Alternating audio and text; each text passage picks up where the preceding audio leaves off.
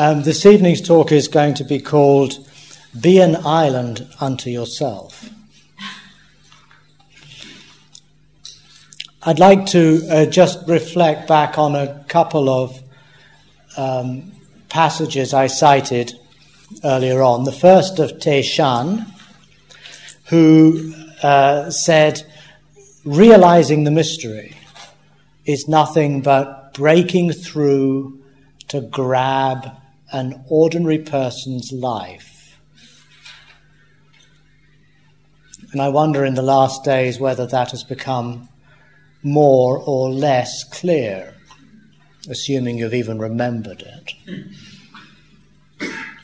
And then we have the, um, the comment of, of Lin Chi that there is a true person of no status constantly going in and out of the face of each one of you. Now, both these um, injunctions are pointing very much to the same thing namely, that there is a way of being in this world, of being with ourselves, of being with others, that is not dictated by the fears and the desires and the attachments and the jealousies and the hesitations of, of me, me, Stephen, the person who's um, constantly in my thoughts, constantly running the monologue. But if that can somehow be put aside or seen through, then we touch within ourselves not just some kind of empty void, but rather a sense of being vibrantly alive, but not in such a way that we feel that we have to hold on to anything.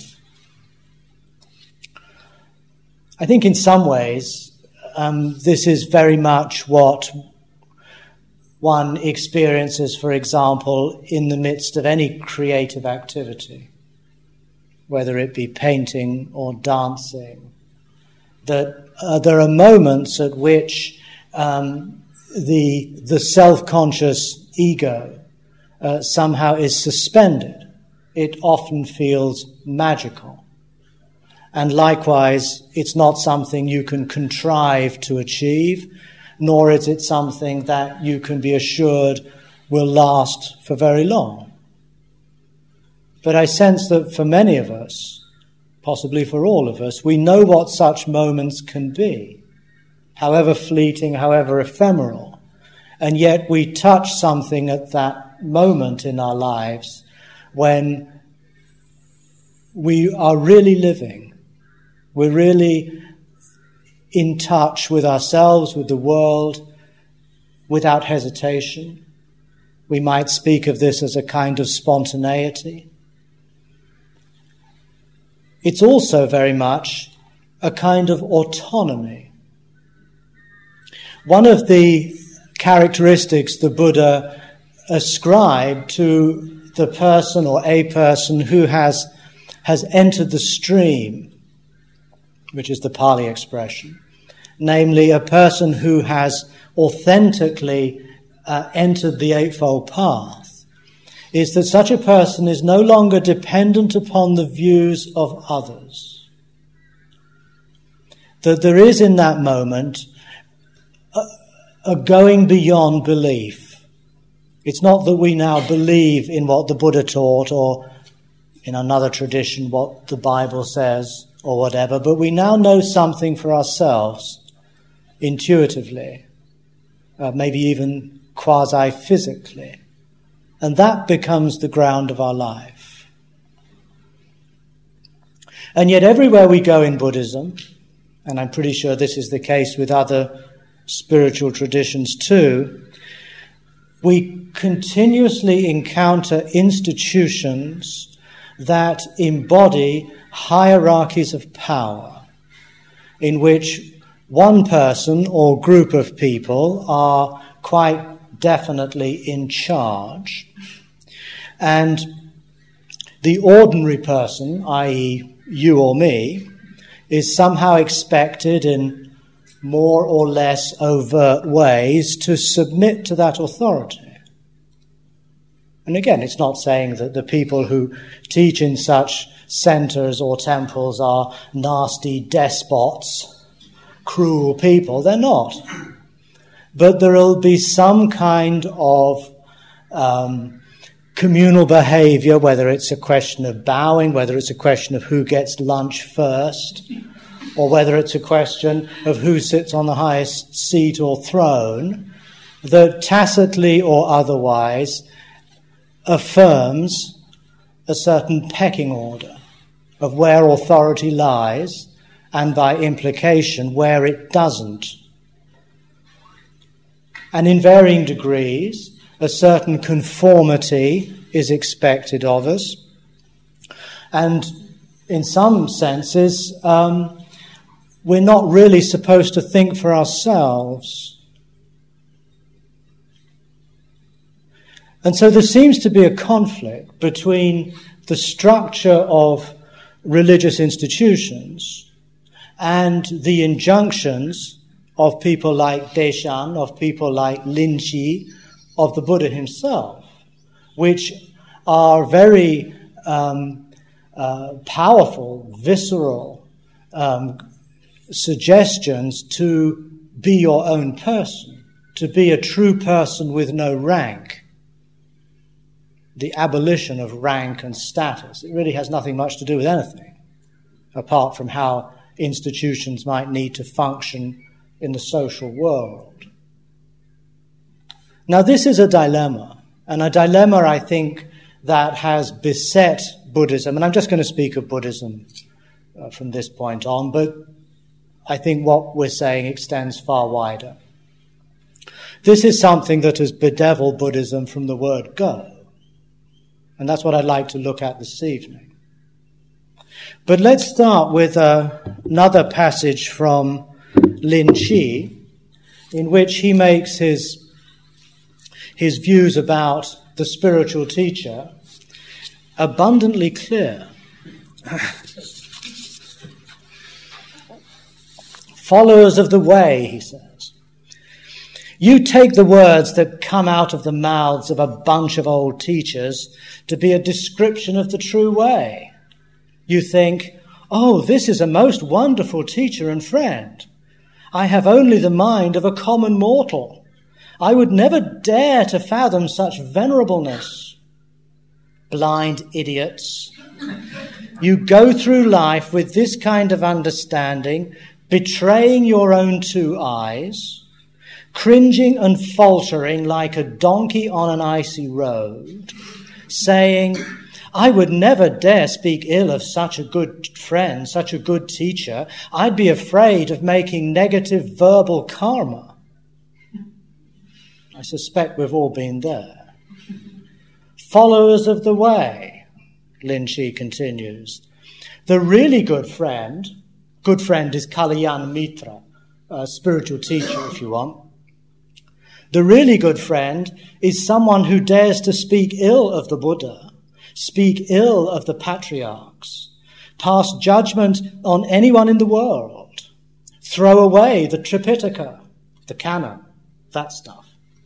Revile those little children, and in the midst of opposition and assent, search out the real person so for the past 12 years, though I've looked for this thing called karma, I've never found so much as a particle of it the size of a mustard seed.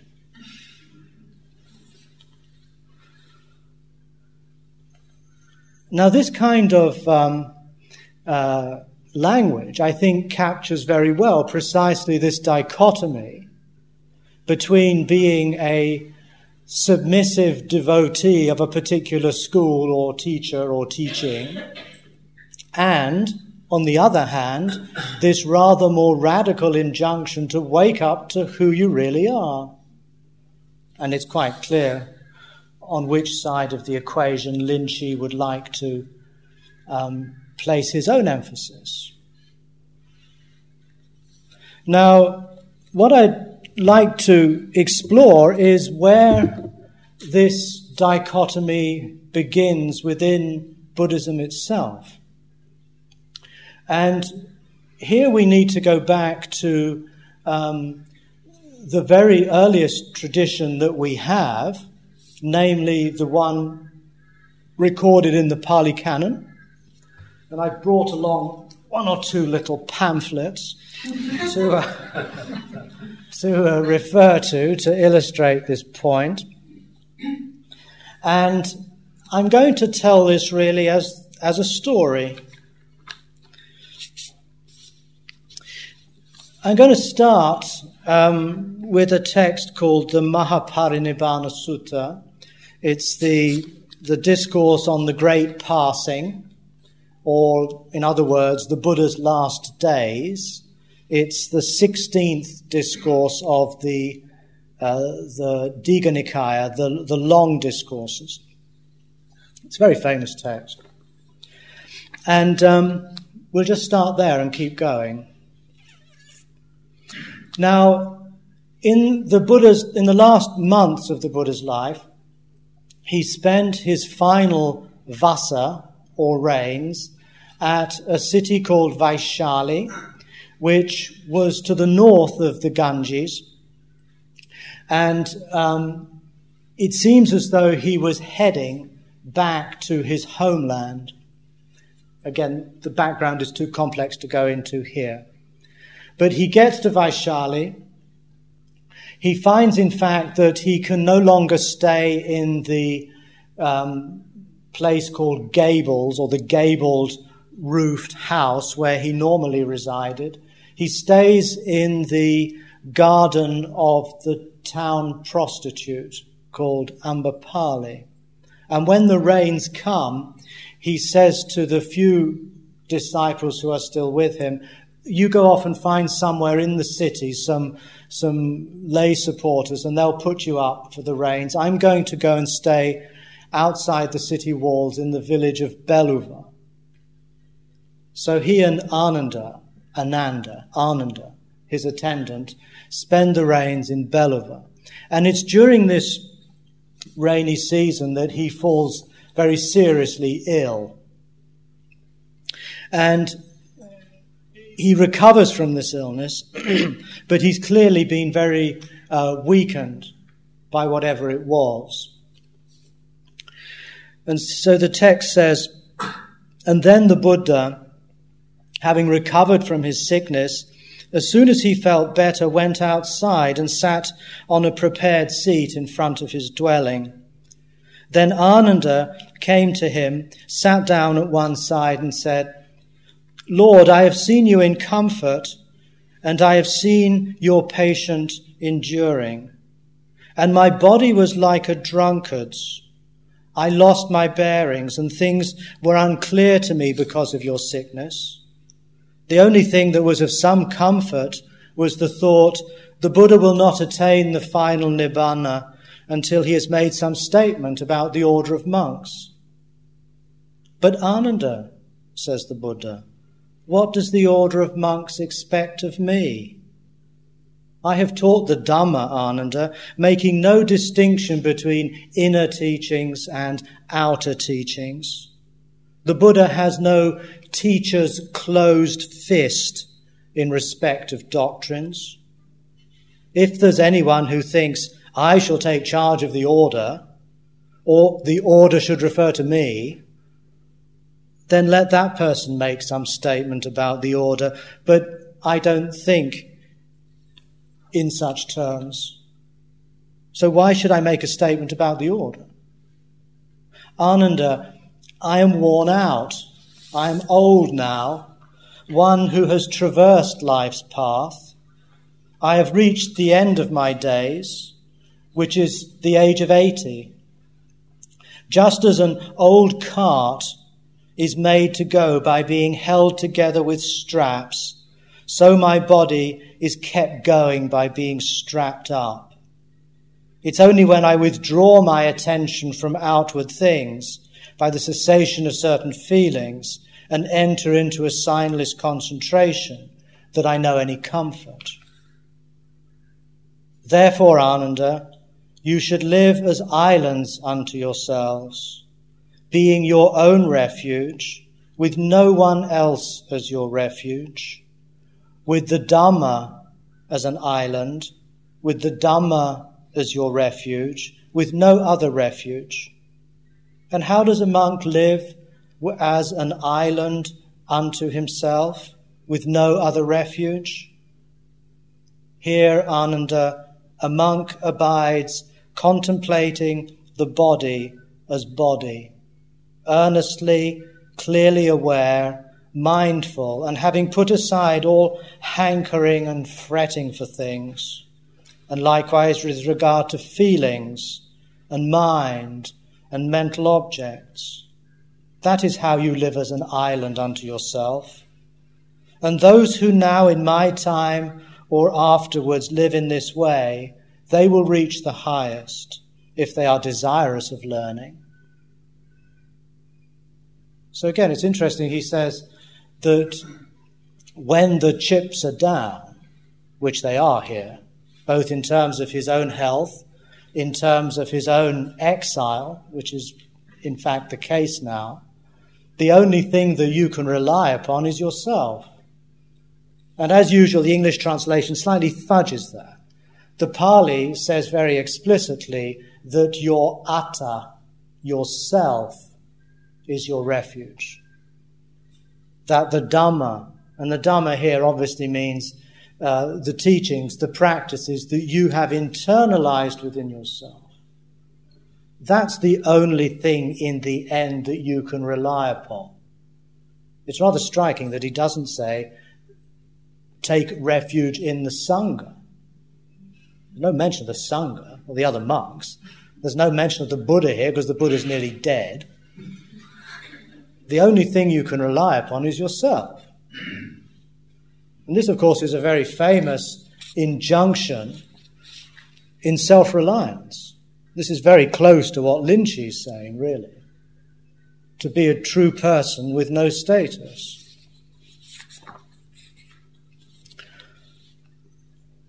A couple of months later, after the Buddha and Ananda and Anuruddha, who are two brothers, close uh, relatives of the Buddha, they head north now, uh, out of Vaishali into the province of Malla. And Malla is the province of Kosala just south of Shakya, which was the Buddha's homeland. But that's as far as they get.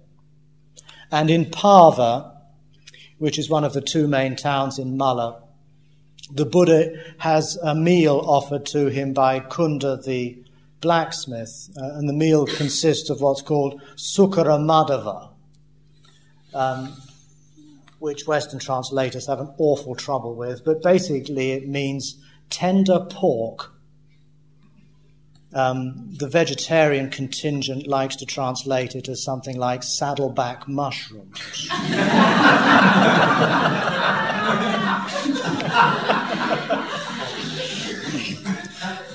but in any case, the Buddha eats his, um, his, uh, his pork chops or whatever and falls violently ill. And then they manage to make it as far as uh, Kusinara, or what is now modern day Kushinagar. And there the Buddha is laid down between two sal trees, and that really is his deathbed. But nonetheless, it continues for a few more days, giving instruction, receiving visitors. And then, shortly before he dies, he says, And the Lord said to Ananda, Ananda, it may be that you will think, the teacher's instruction has ceased. Now we have no teacher. It should not be seen like this. For what I have taught and explained to you, as the Dhamma and the discipline will, at my passing, be your teacher.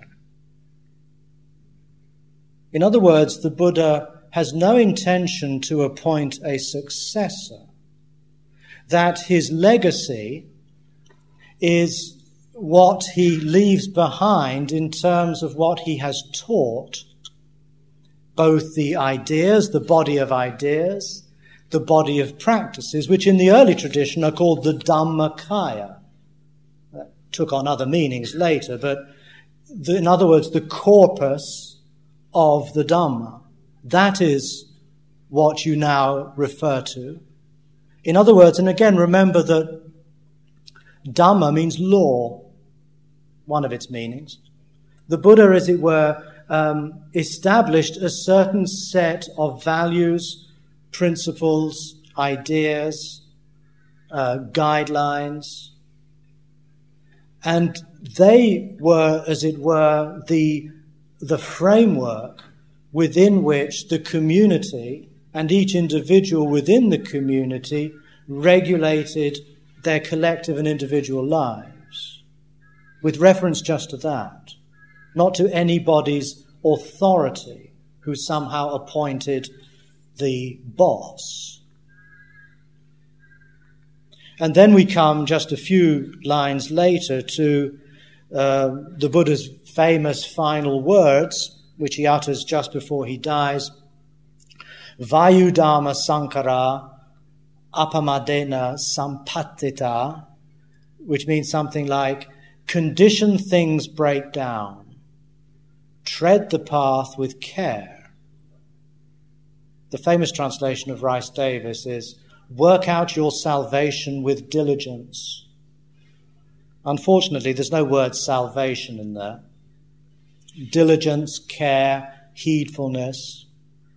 But again, it's an injunction to, as it were, walk the path in your own light with your own understanding, fully aware that the world is a very um, uh, fra- fragile and unreliable place. Everything in it will collapse and break down and end.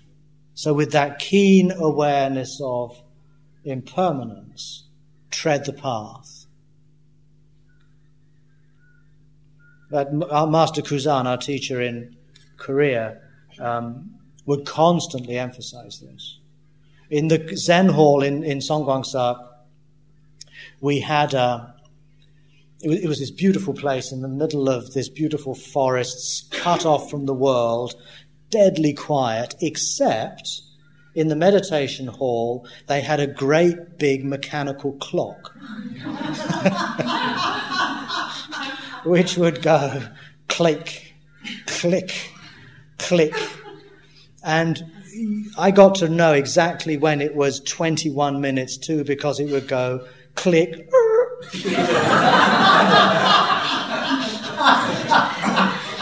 And then it would strike the hour, you know, doing, doing, doing.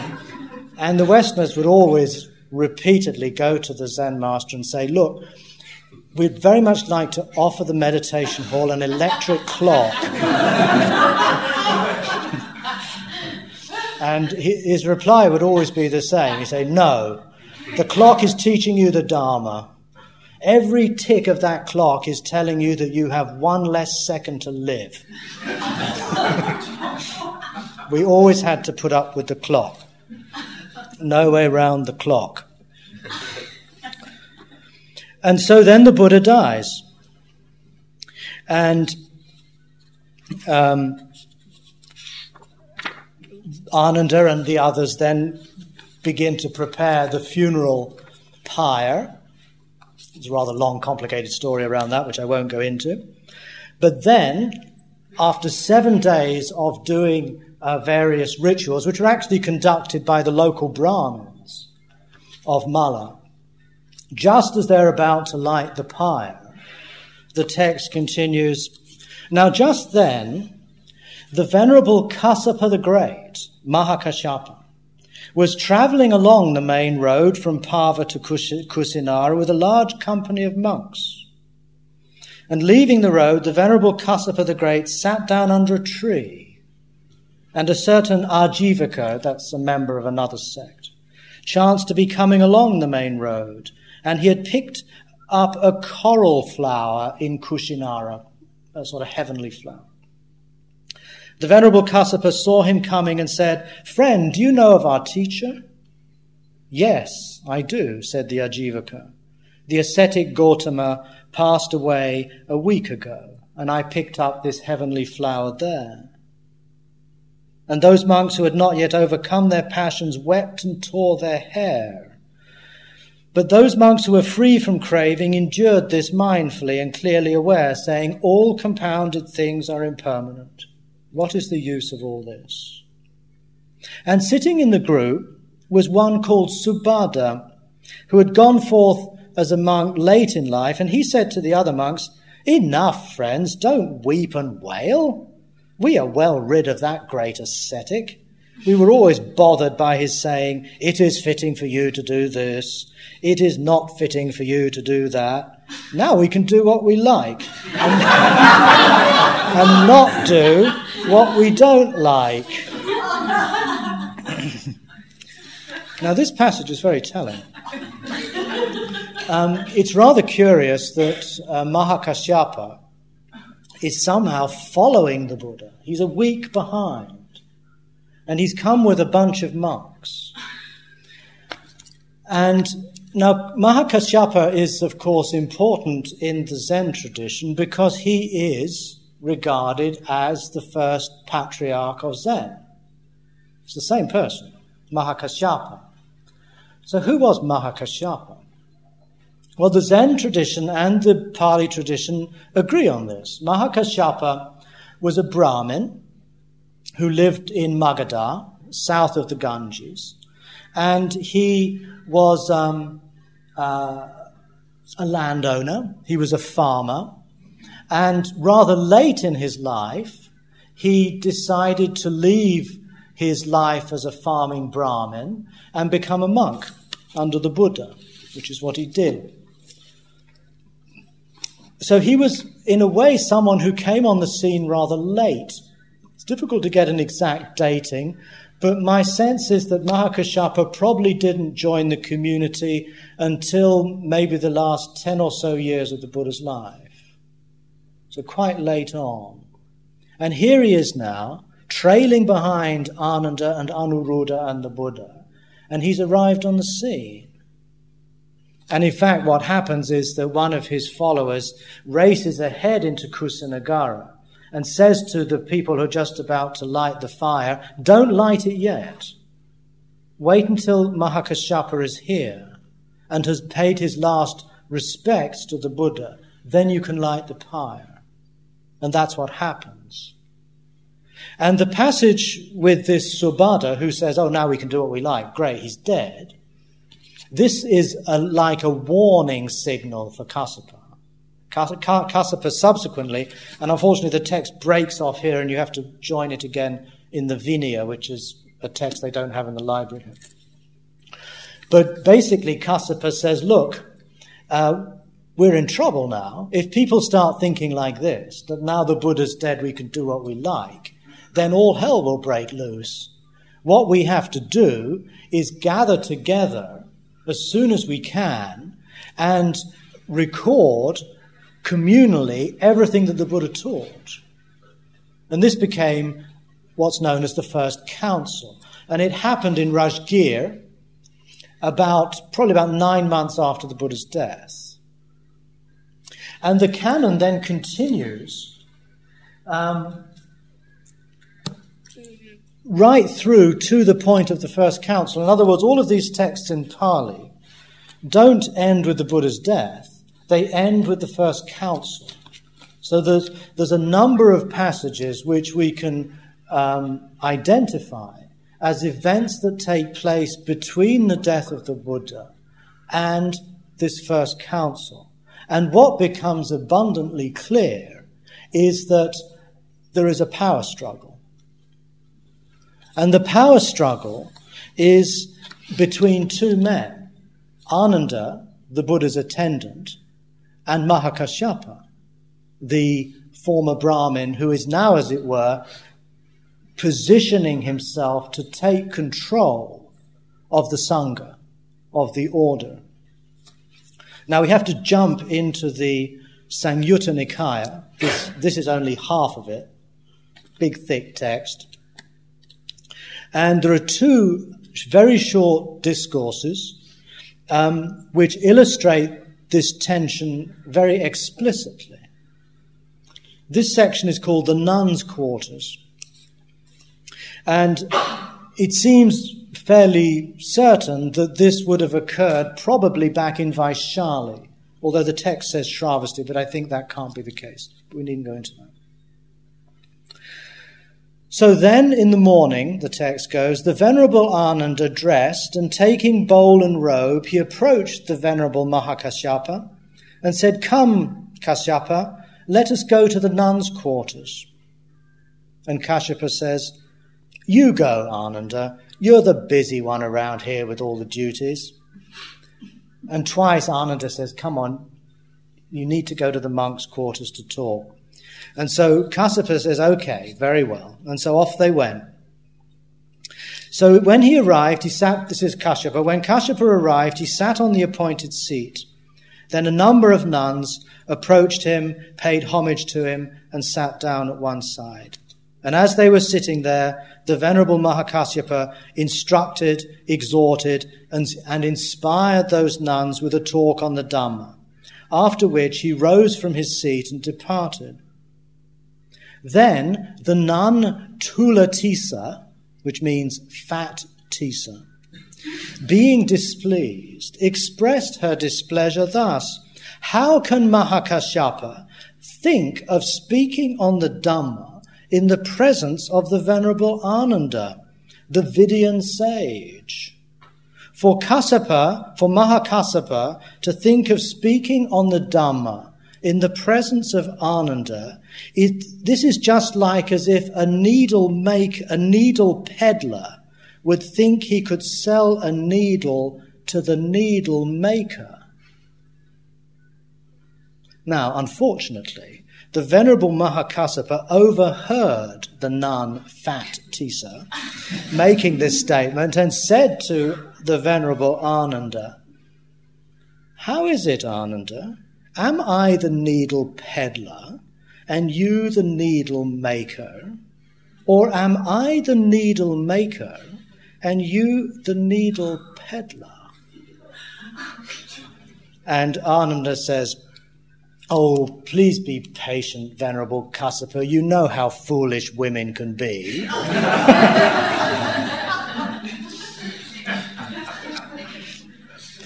and that's not as sexist as you think. Kassapa uh, then says, Careful, Ananda. Don't give the community occasion to investigate you any further.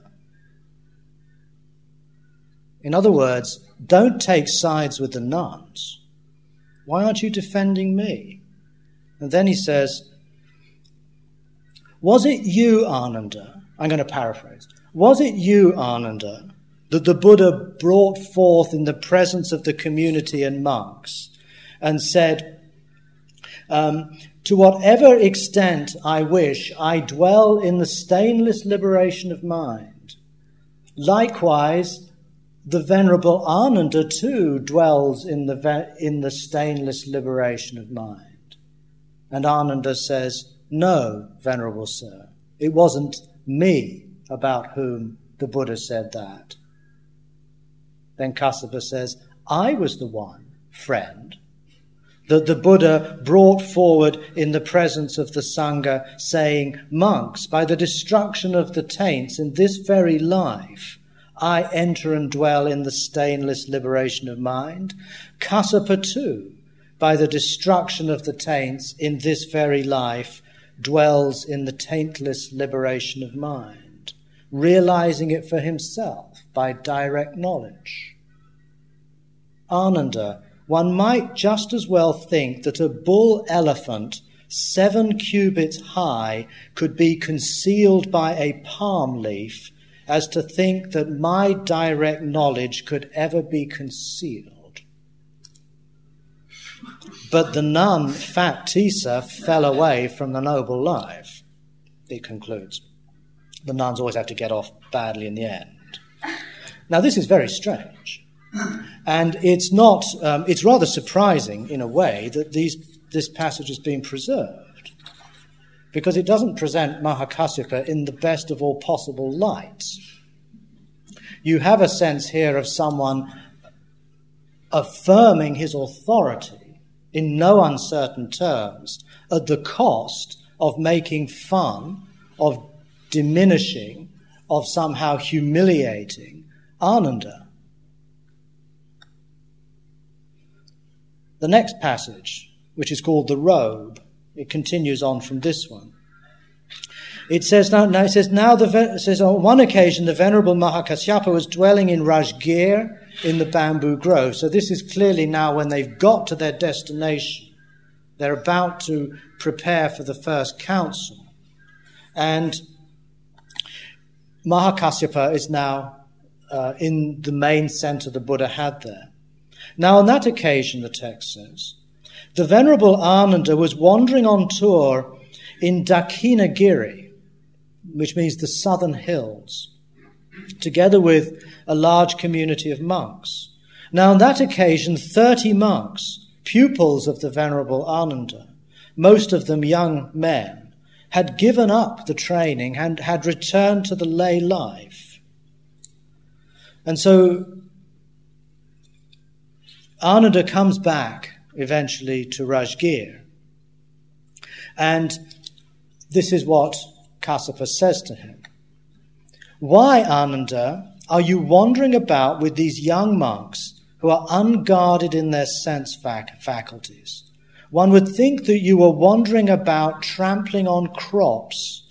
One would think that you were wandering about destroying families.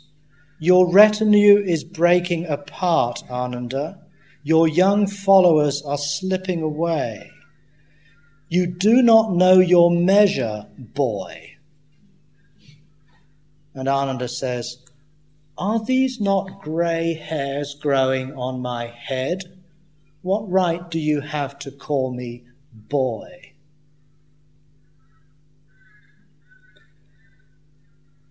But, once again, another overweight nun overheard the conversation. This time it's Tula Nanda, Fat Nanda. and Fat Nanda announces Mahakashyapa has disparaged Ananda by calling him a boy. How can Mahakassapa, who was formerly a member of another sect, think to disparage Ananda by calling him a boy? And then Kassapa has to defend himself which he does at quite some length. He says, Surely, Ananda, the nun Fat Nanda made that statement rashly, without consideration, for since I shaved off my hair and beard, I do not recall ever having acknowledged any other teacher except the Buddha as my own.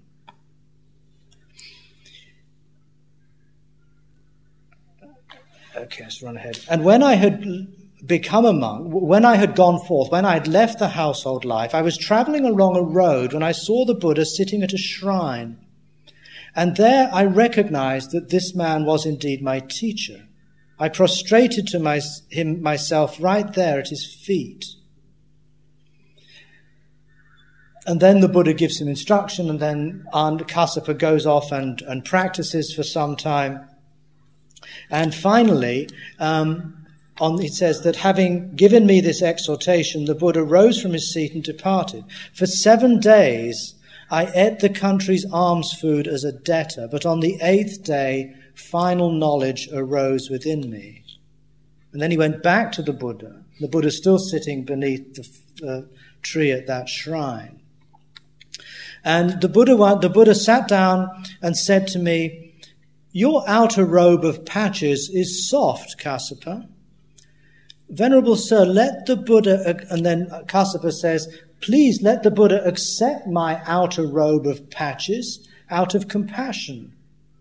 Then will you wear my worn out hempen rags, the Buddha says. I will, Venerable Sir, says Kassapa. Thus I offered the Buddha my outer robe of patches and received from him his worn out hempen rags. Now again, we find this image likewise in Zen. This is the moment of the passing of the robe. Now, Kassapa maintains that in exchanging clothing with the Buddha, that signaled that he was designated the successor. There's, of course, this famous story of Kassapa, um, of the Buddha on Vulture's Peak holding up a flower, and Kassapa smiles. But there's no mention of that in any of the Indian literature at all. It's almost certainly a later Chinese edition. And in any case, judging from what we know of Kassapa here, he does not come across as a smiling at flowers kind of guy.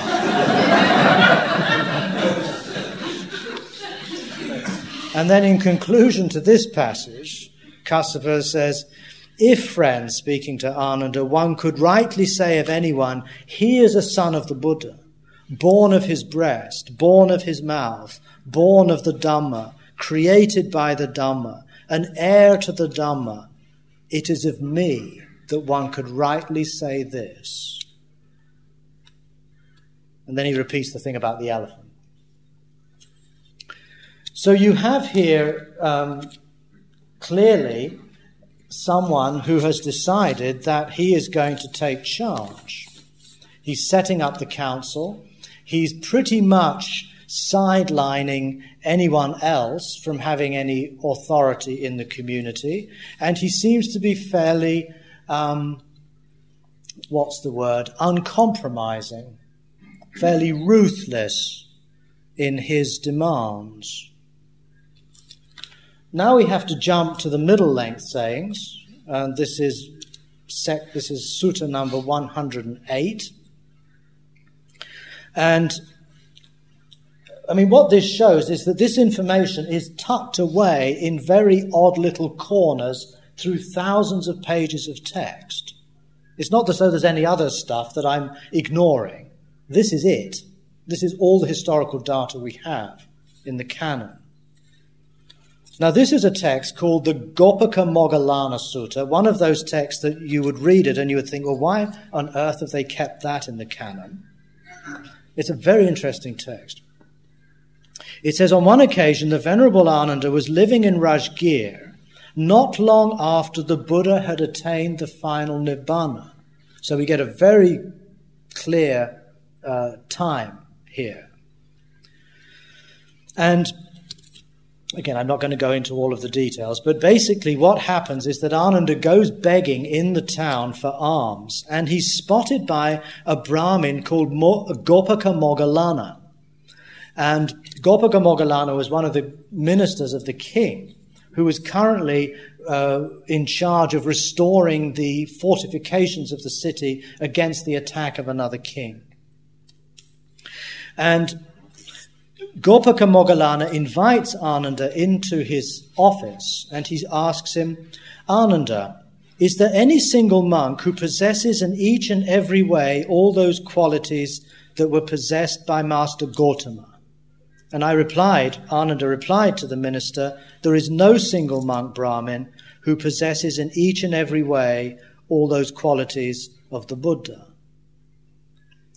Next question. Is there, Ananda, any single monk who was appointed by Master Gotama thus? Now he will be your refuge when I'm gone, and whom you now have recourse to?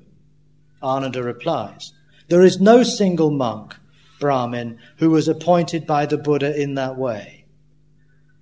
Next question. But is there, Master Ananda, any monk who has been chosen by the community and appointed by a number of elder bhikkhus thus? He will be our refuge after the Buddha has gone.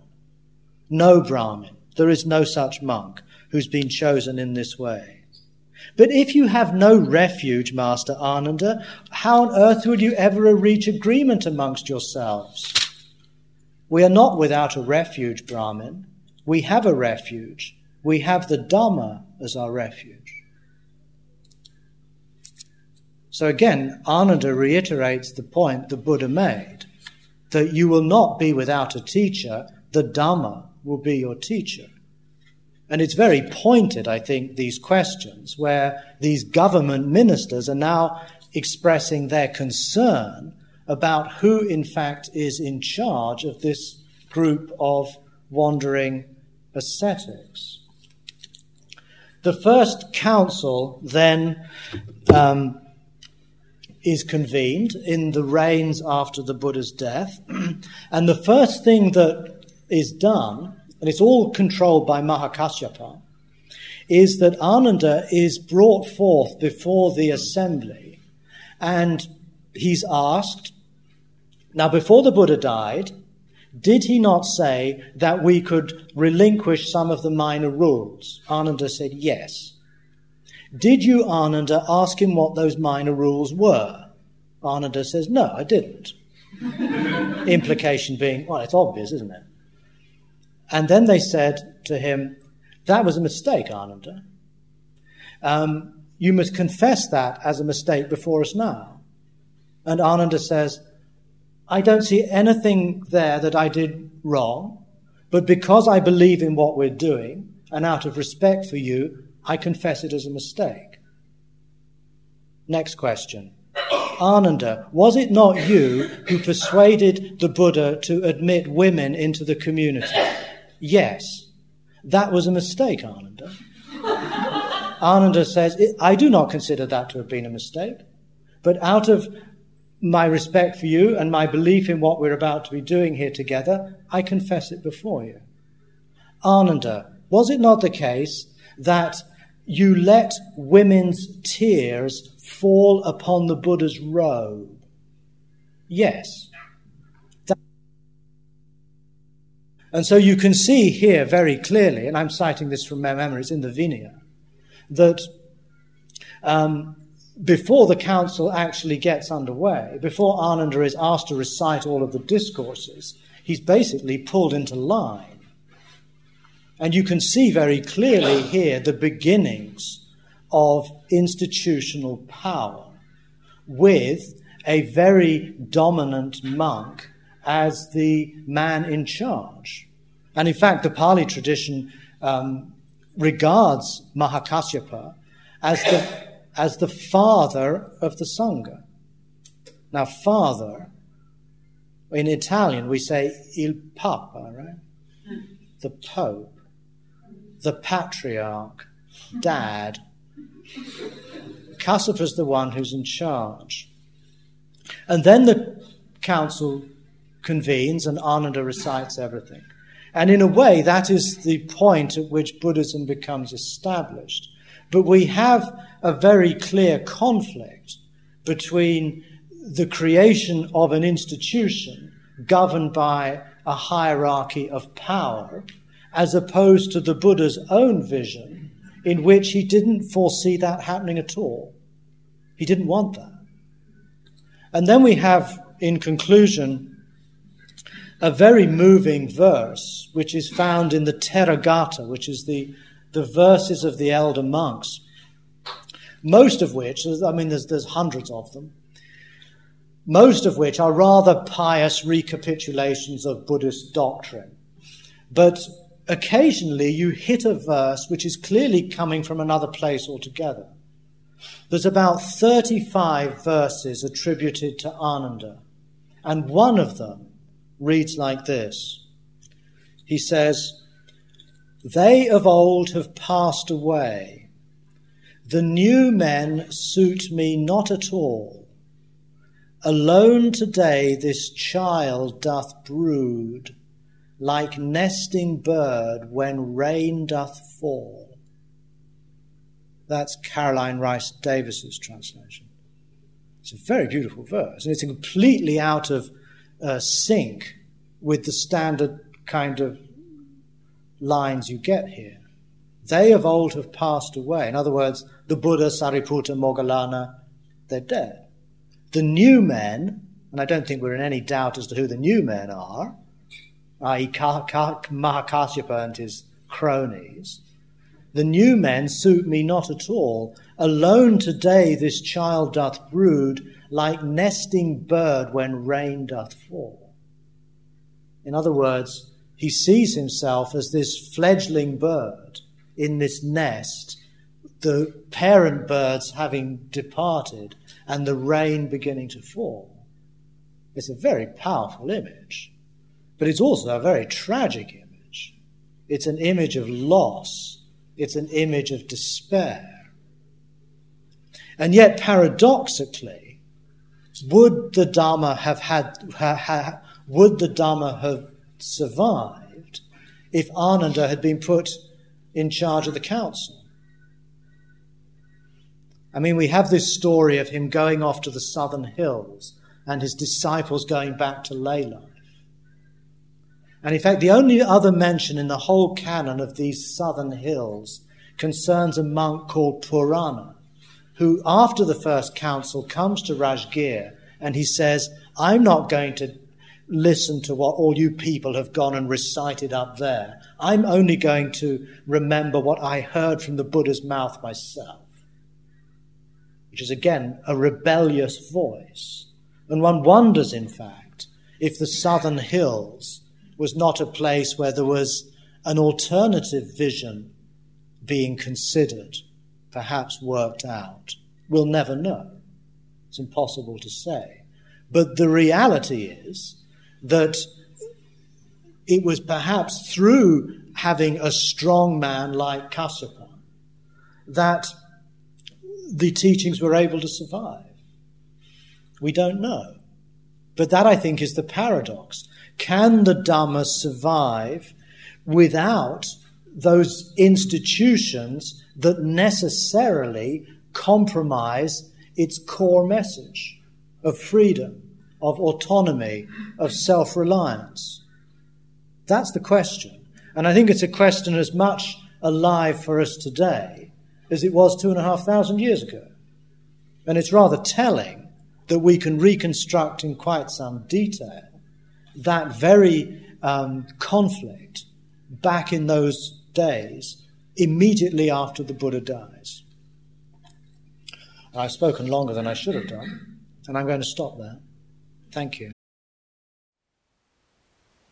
Thank you for listening. To learn how you can support the teachers and Dharma Seed, please visit dharmaseed.org slash donate.